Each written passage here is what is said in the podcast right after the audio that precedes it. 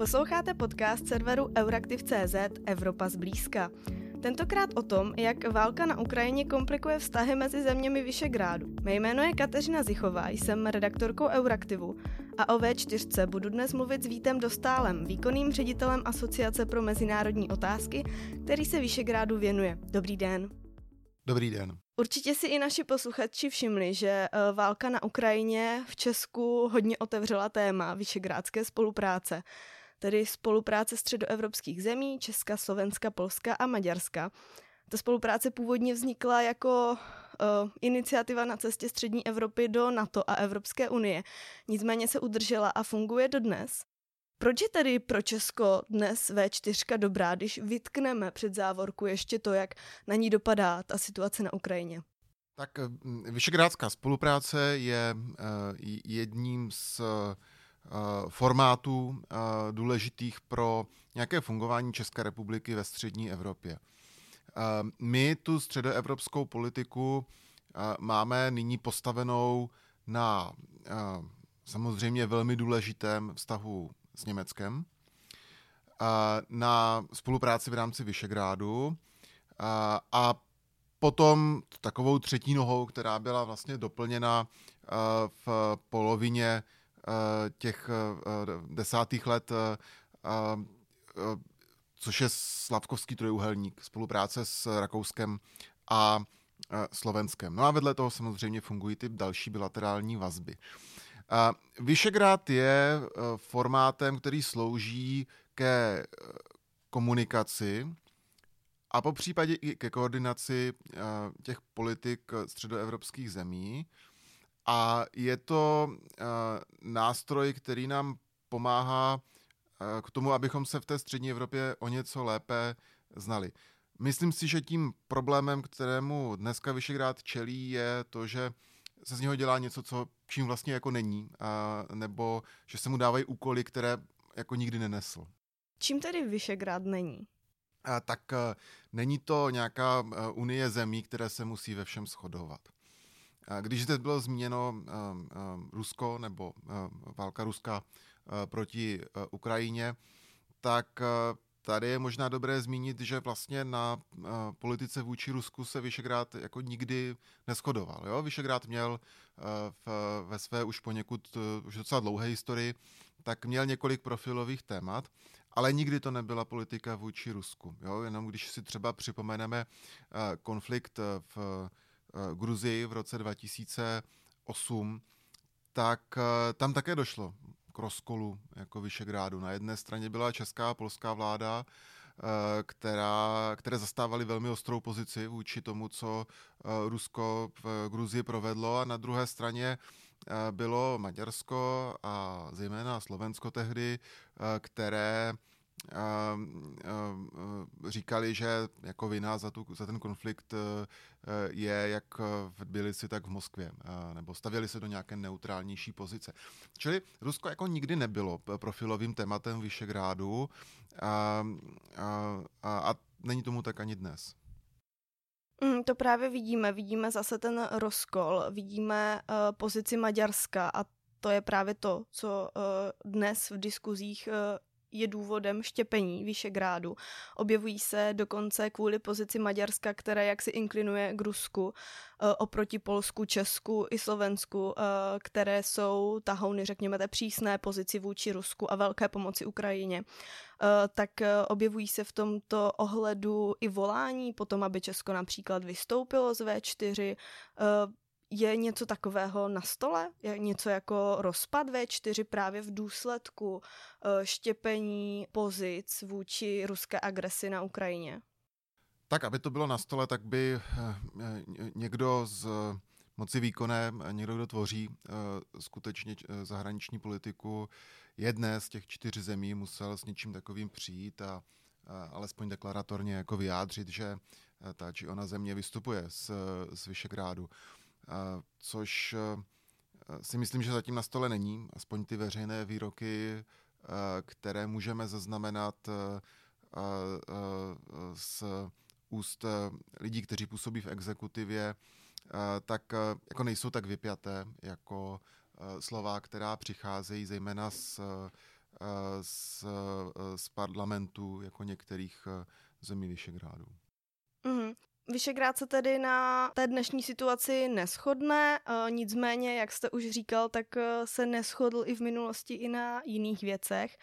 Má tedy situace na Ukrajině nějaký vliv na Vyšegrád, kromě to těch neschod a možná těch vášnivých diskuzí o tom, co bude s Vyšegrádem do budoucna, má ještě nějaký jiný vliv? Já bych řekl, že uh, uh, zrovna Vyšegrádská spolupráce není úplně tím formátem pro diskuze o, uh, o uh, Ukrajině, o, o Rusku. Uh,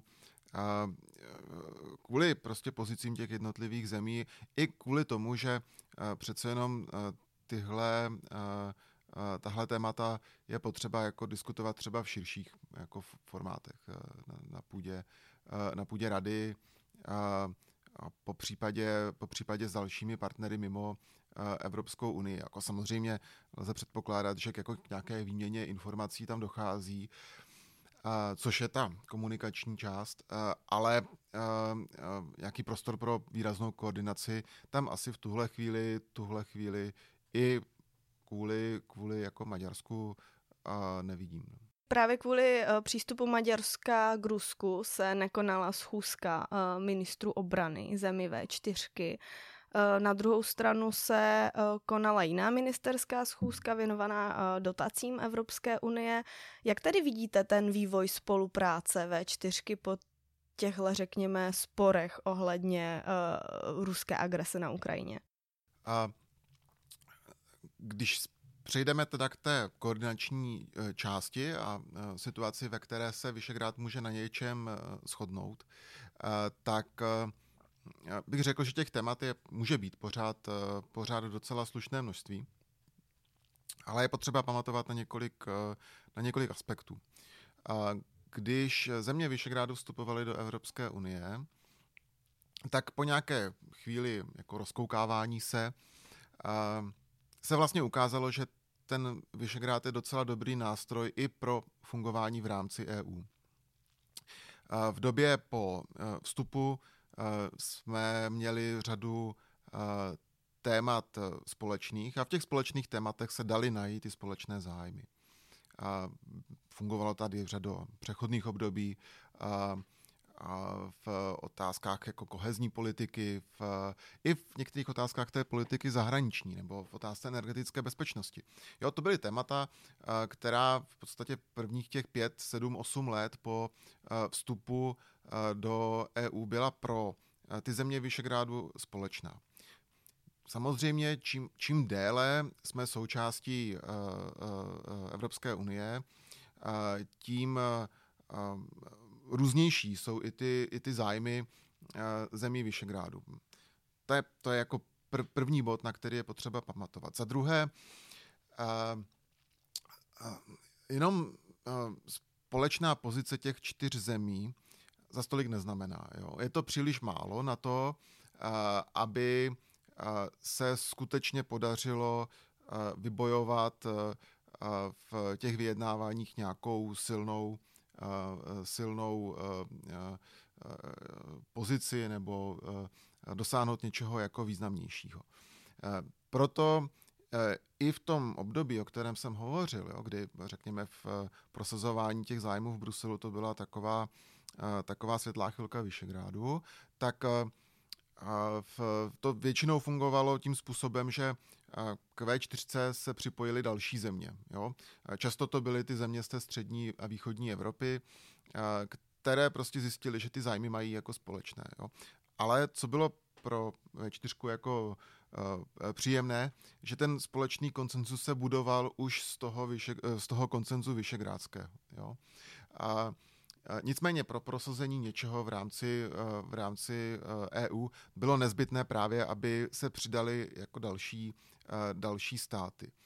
A, no a samozřejmě věc, na které se Vyšegrád dokázal shodnout, tak byla migrační politika Evropské unie a společný odpor proti kvótám. To je taková ta slavná, neslavná fotka premiérů, kteří se po Evropské radě vyfotili a tehdejší premiér Babiš si to dal na sociální sítě, že tady jsme společně dosáhli toho, že kvoty nebudou zavedeny.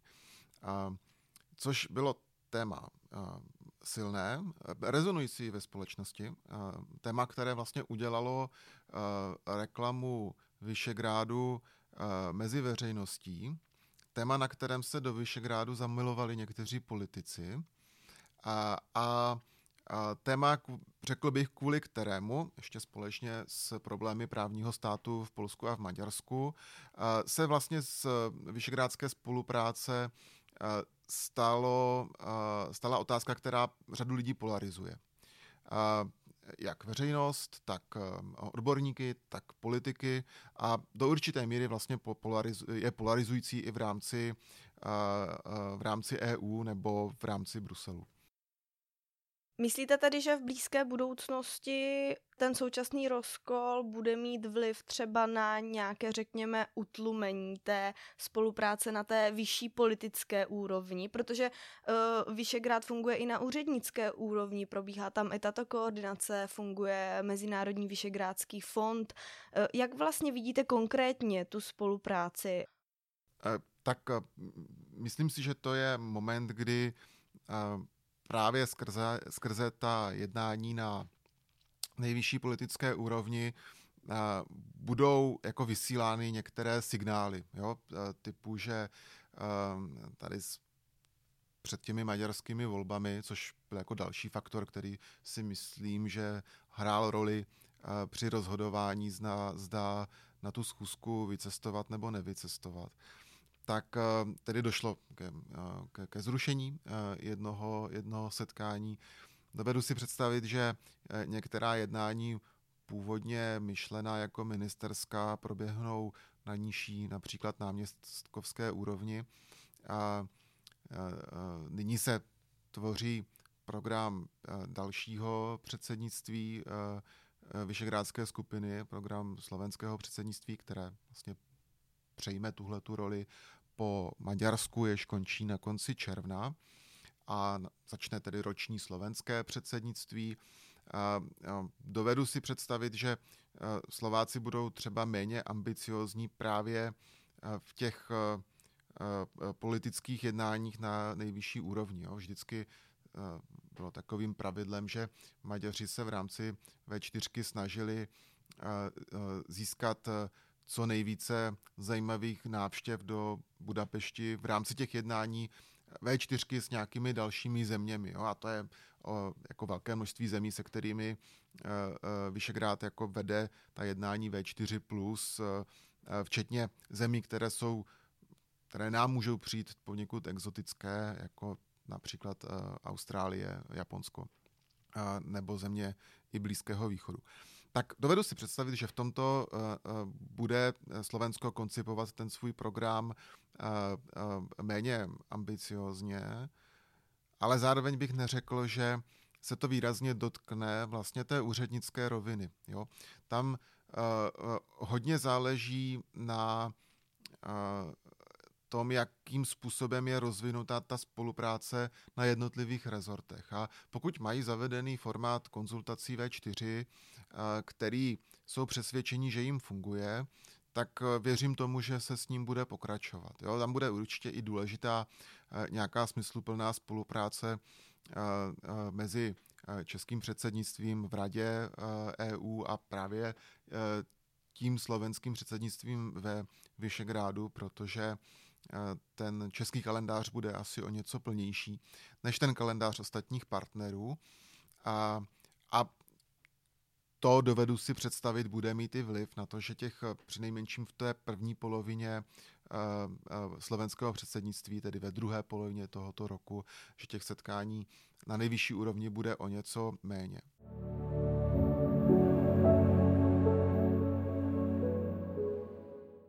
Vy jste ve svém komentáři pro hospodářské noviny napsal, cituji, Česká středoevropská politika nepotřebuje vzdušné zámky, černočerné vykreslování reality ani laciné, být spektakulárně vypadající disputace o odchodu z Vyšegrádské skupiny. Co tedy česká středoevropská politika potřebuje a je podle vás to pnutí ve Vyšegrádu současné možná impulzem pro českou středoevropskou politiku? Uh, no, já bych řekl, že uh, právě v tom období po roce 2015 se Česká republika na té nejvyšší politické úrovni ve střední Evropě právě upnula k té, k té vyšegrádské spolupráci jako nějakému jako výrazu jo, té, té, té spolupráce s, těmi, s těmito tedy sousedy. A, a, a, což bylo ještě jako doplněné tím zintenzivněním toho vztahu s Maďarskem, a, a, jako dokonané vlastně a, a, přímou podporou a, a, a Andreje Babiše ve volbách ze strany Viktora Orbána tou, tou, tou, tou, tou návštěvou a, a, do severních Čech. A, a, no, já si myslím, že jenom ten Vyšegrád, že nám vlastně jako nestačí, jo? že je potřeba pracovat na vztazích s Polskem, kde se tedy podařilo zbavit se problému s Turovem, který jako blokoval ty vztahy po nějakou, po nějakou dobu a, a, a nebylo možné jako rozpracovat řadu slibných agent. A, teďka se vlastně ta příležitost objevila. Navíc jedno z témat, kterého si myslím, že bychom s Poláky měli spolupracovat a hovořit s nimi, a tak je právě téma té bezpečnostní a obrané spolupráce, kde vlastně to získalo na, na důležitosti a, a, a Polsko bude ještě aktivnější, než bylo do této doby v těchto otázkách. Jo. Takže je potřeba si říct, že jako vyřízením toho Turova ten příběh nekončí, naopak začíná. A takových jako podobných Eh, problémů, které jsou dneska jako drobné, ale můžou eh, vyeskalovat stejně, jako to bylo v případě toho Turova, tak, eh, tak máme v českopolských stazích více a je potřeba nad nimi, nad nimi, nad nimi pracovat. Čili neměli bychom zapomínat na tu bilaterální linku v těch, v těch středoevropských vztazích. Mm-hmm. Vy už jste v našem rozhovoru zmiňoval jednu z rolí Vyšegrádu, která je eh, budování koalic v rámci Evropské unie, pokud se tedy tyto čtyři země shodnou eh, v nějaké oblasti. Eh, jako příklad jste zmiňoval migraci, to období po roce 2015. Partnerství jsme nicméně viděli i mezi Maďarskem a Polskem v té oblasti právního státu, jelikož obě země jsou ve sporu s Bruselem kvůli porušování principů právního státu. Nicméně na současné situaci e, vidíme, e, řekněme, mrznutí těch vztahů mezi Maďarskem a Polskem právě kvůli ruské agresi na Ukrajině, protože Polsko je tradičně velmi ostražité vůči, vůči Rusku, zatímco Maďarsko k Rusku spíše inklinuje. Jaký vývoj očekáváte v těch maďarsko-polských vztazích a uh, mohlo by to současné ochlazování narušit to partnerství v oblasti právního státu na evropské úrovni? Já si nemyslím, že by uh, v, to spojenectví v otázce právního státu bylo jakkoliv narušeno. Ty země se jednoduše potřebují vzájemně. A myslím si, že Evropská komise se trošičku snaží jako rozdělit ty, ty dvě země a uh, uh, pracovat uh, s jednou jedním způsobem a s druhou jiným. Konec konců vůči Maďarsku vlastně spustilo, spustila to řízení podle toho, toho nového nařízení o, o, ohledně ochrany právního, právního státu což teda jako mimo jiné dopadne i na české předsednictví a uvidíme, jak se s tím popasuje. Ale uh, uh, a vůči, vůči Polsku se vlastně snaží nějakým způsobem pořád jednat o té disciplinární komoře nejvyššího soudu, o fondu obnovy, protože to jsou také prostředky, které Polsko zatím nedostalo a, a jako potřebovalo by je i vzhledem k té uprchlické krizi. Takže je tam sice snaha komise tyhle ty dvě linky rozdělit, Nicméně, kdyby došlo, jakože podle mého názoru jako nedojde na hlasování podle článku 7, tak ty dvě země se potřebují podepřít, pokud by je nepodepřel jako někdo jiný. Mhm, zůstaňme prosím ještě chvíli u Polska. Vy jste právě zmiňoval, jak Evropská komise přistupuje k těm zemím odlišně. Eh, zmiňoval jste spuštění nového nástroje na ochranu rozpočtu a právního státu vůči Maďarsku, když to s Polskem nyní probíhá dialog a je možné, že eh, dojde k odblokování prostředků z fondu obnovy, pokud Polsko splní podmínky, kterému Evropská komise dala, mezi které patří eh, právě například rozpuštění té eh, kontroverzní disciplinární komory pro soudce a další změny v justici. Eh, my na jednu stranu v Polsku tedy vidíme jakousi snahu eh, ten spor s Bruselem mírnit, ten dialog se vede. Na druhou stranu vidíme ostré výroky ministra spravedlnosti Žobra na ten postup vlády vůči Bruselu, smířlivý postup je podle vás žobro faktorem, který uh, může překazit uh, to usmiřování, protože je to uh, lídr koaličního partnera Solidární Polsko? No, to je ten hlavní problém, se kterým se podle mého názoru nyní jak premiér Moravěcký, tak předseda práva a spravedlnost Jaroslav Kačínský jako potýkají. Vypadá to, že oni by už rádi tuhle tu záležitost jako měli smetenou ze stolu. Konec konců o uh, jako novém zákonu uh, ohledně disciplinární komory se hovoří někdy od loňského podzimu, kdy i Jaroslav Kačínský řekl, že ta, ta disciplinární komora se neukázala jako prospěšná instituce a že je potřeba ji jako změnit, vystavět jako znovu. A No, zároveň oni mají v, v Sejmu velmi vratkou většinu. Často musí přesvědčovat jako jednotlivé poslance a, poslankyně k tomu, aby v důle, při důležitých zákonech jako hlasovali společně s, s vládou. Je tam faktor prezidenta, který se velmi emancipoval, zejména v otázkách té mezinárodní politiky, eh, které ale souvisí i s tématem právního státu nebo eh, svobody médií, eh, ve kterém se taky, taky ukázal velmi činný a který by jako zákon, který by, nový zákon o té disciplinární komoře, který by jako nepomáhal řešit tu situaci, také mohl vetovat a veto prezidenta by v Sejmu nebylo přehlasováno, protože tam je zase potřeba třípětinová většina k přehlasování veta prezidenta. Čili skutečně tam probíhají jako na té, na, v té vládní koalici nebo v tom vládním táboře politickém velmi ostrá jednání a, a vymezování si toho prostoru, co ještě bude dovoleno komu. A ono je to důležité i vzhledem k Eh, jako politické budoucnosti eh, některých těch aktérů, eh, kdy jako Žobro si vytváří prostor pro další politické působení. On je ještě pořád docela mladý politik a rád by ve své dráze pokračoval a, a chce se nějakým způsobem odlišovat.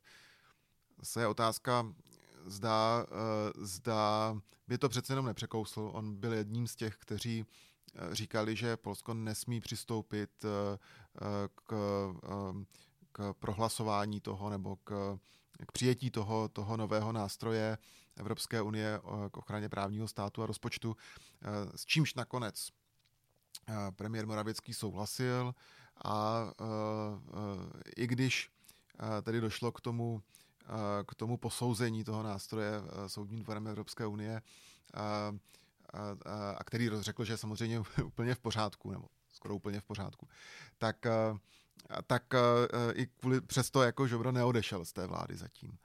A, nevím, je to, je, to, je to složitá politická situace a znovu nám připomíná, že je potřeba se na tu polskou vládu dívat jako na jakýsi chaos, kterým se, který se snaží Jaroslav Kačinský nějakým způsobem ukočírovat spíše než na nějaký jako je monolit, ve kterém uh, mají všichni jasno a jdou a táhnou za jeden pro vás.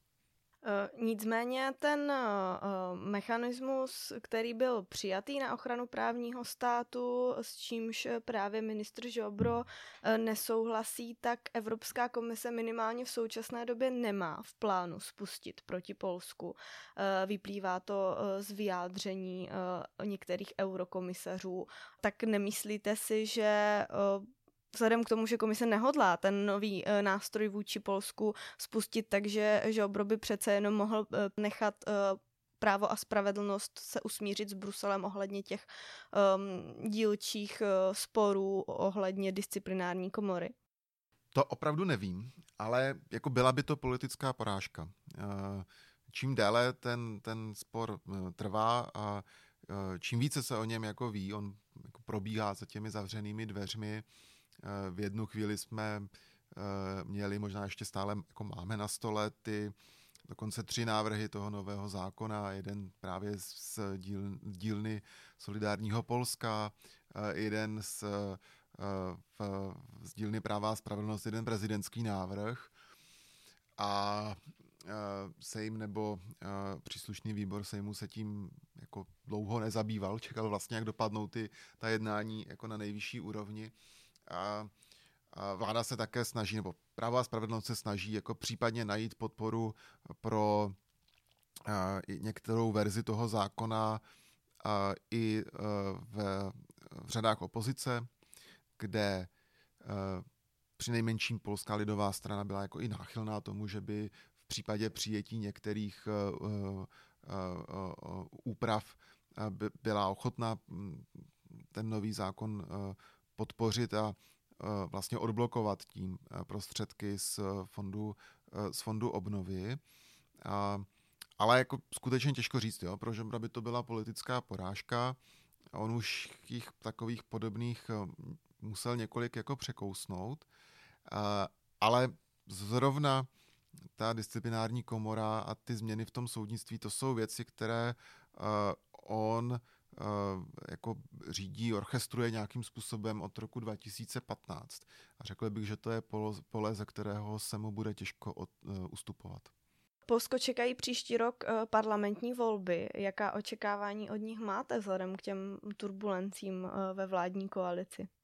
No ještě je příliš brzo na to říkat jako nějaké predikce, ale když se podíváme na ten současný stav, tak je tam jako hnedka několik takových jako protiběžných jako eh, trendů, eh, které můžou znamenat, že eh, skončíme zase tam, kde jsme nyní. Jo?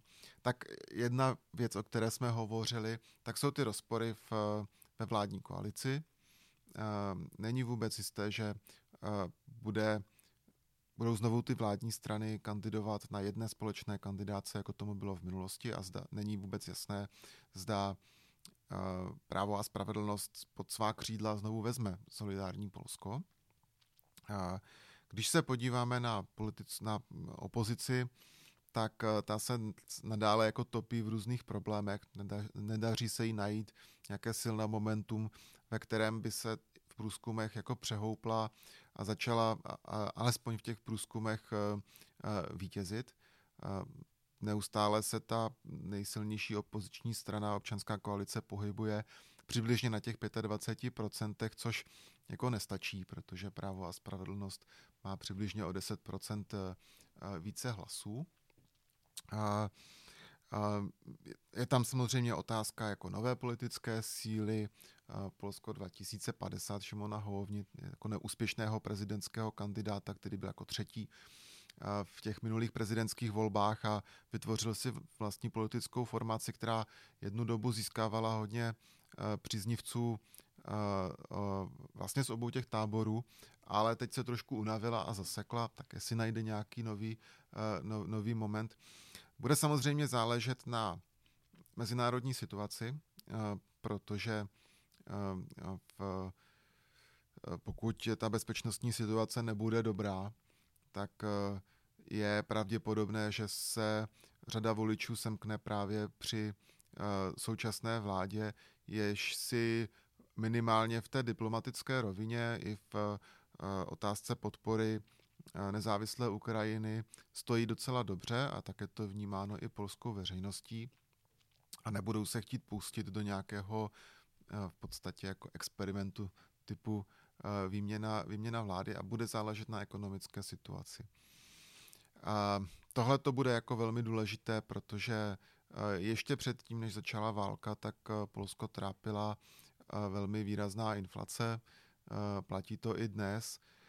A bude otázkou, zda řada těch sociálních jako reform, ta nová sociální politika, se kterou právo a spravedlnost přišlo po roce 2015 a, to je vlastně ten výdobytek, který pro ně získává tu, tu kritickou část jako voličů, aby jako vyhrávali ty další, další důležité volby, tak jestli to vlastně bude ještě, ještě stačit.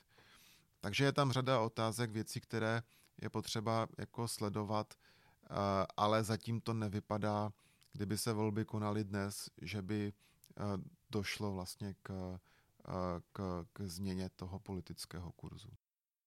Mm-hmm. Vy jste zmiňoval únavu opoziční stran, zmiňoval jste i ten faktor bezpečnostní situace, jak dopadá na voliče, kteří mají tendenci zůstávat u současných vládních stran. Eh, ve své volbě. Eh, v Maďarsku proběhly v Dubnu parlamentní volby a velké šance měla opozice, které se neproměnila. Ale když jste popisoval tu polskou situaci, znamená to, že neočekáváte, že ta polská opozice by mohla mít eh, také velké šance, jako tomu bylo v Maďarsku? Ono bude záležet i na tom, kolik stran se dostane do, do, do, do Sejmu. Je tam hned těch několik, které se pohybují na hranici těch 5%, je tam levice, je tam právě Polská lidová strana, je tam krajně pravicová konfederace, která tedy jako ne, nepatří do toho, do toho pro unijního, jako liberálního v podstatě v tábora. Takže tohle to bude jako velká otázka, ehm, jak se to tam nakonec eh, poskládá, jak se poskládají ty, jak se poskládají ty, ty hlasy. Zdá některé politické subjekty eh, se rozhodnou vytvořit vlastně nějakou předvolební koalici. Mm, tak tomu bylo v těch maďarských volbách, kdy se opozice sjednotila do, do šestičlené koalice. V Polsku vnímáte ten, tyto, tyto, tuto iniciativu? Tak jako vedou se o tom neustále diskuze. Uh, jako určitou zkušenost udělali ty politické strany při posledních volbách do Evropského parlamentu, kdy se skutečně dala dohromady jako velmi široká koalice těch opozičních stran. Ale jako k, k vítězství to také nevedlo. Jo. A, a, jako nemyslím si, že k tomu nakonec dojde. Přece jenom v čele těch eh, politických stran jsou lidé, kteří mají velmi silné ego. Dovedu si představit, že dojde třeba k dohodě eh, eh, některých těch subjektů, ale že by vznikl jako jeden blok, tedy ještě vedle té krajně pravicové konfederace, se kterou jako nikdo spolupracovat chtít nebude, tak si myslím, že je zatím docela nepravděpodobné. Já vám děkuji, že jste přijal pozvání do podcastu Evropa zblízka. Dnešním hostem byl Vít Dostal, výkonný ředitel Asociace pro mezinárodní otázky. Děkuju. Z redakce se s vámi loučí Kateřina Zichová. Děkujeme, že nás posloucháte. Budeme rádi, když Evropu zblízka ohodnotíte v podcastových aplikacích nebo nám vaše dojmy napíšete na zichová zavináč euraktiv.cz.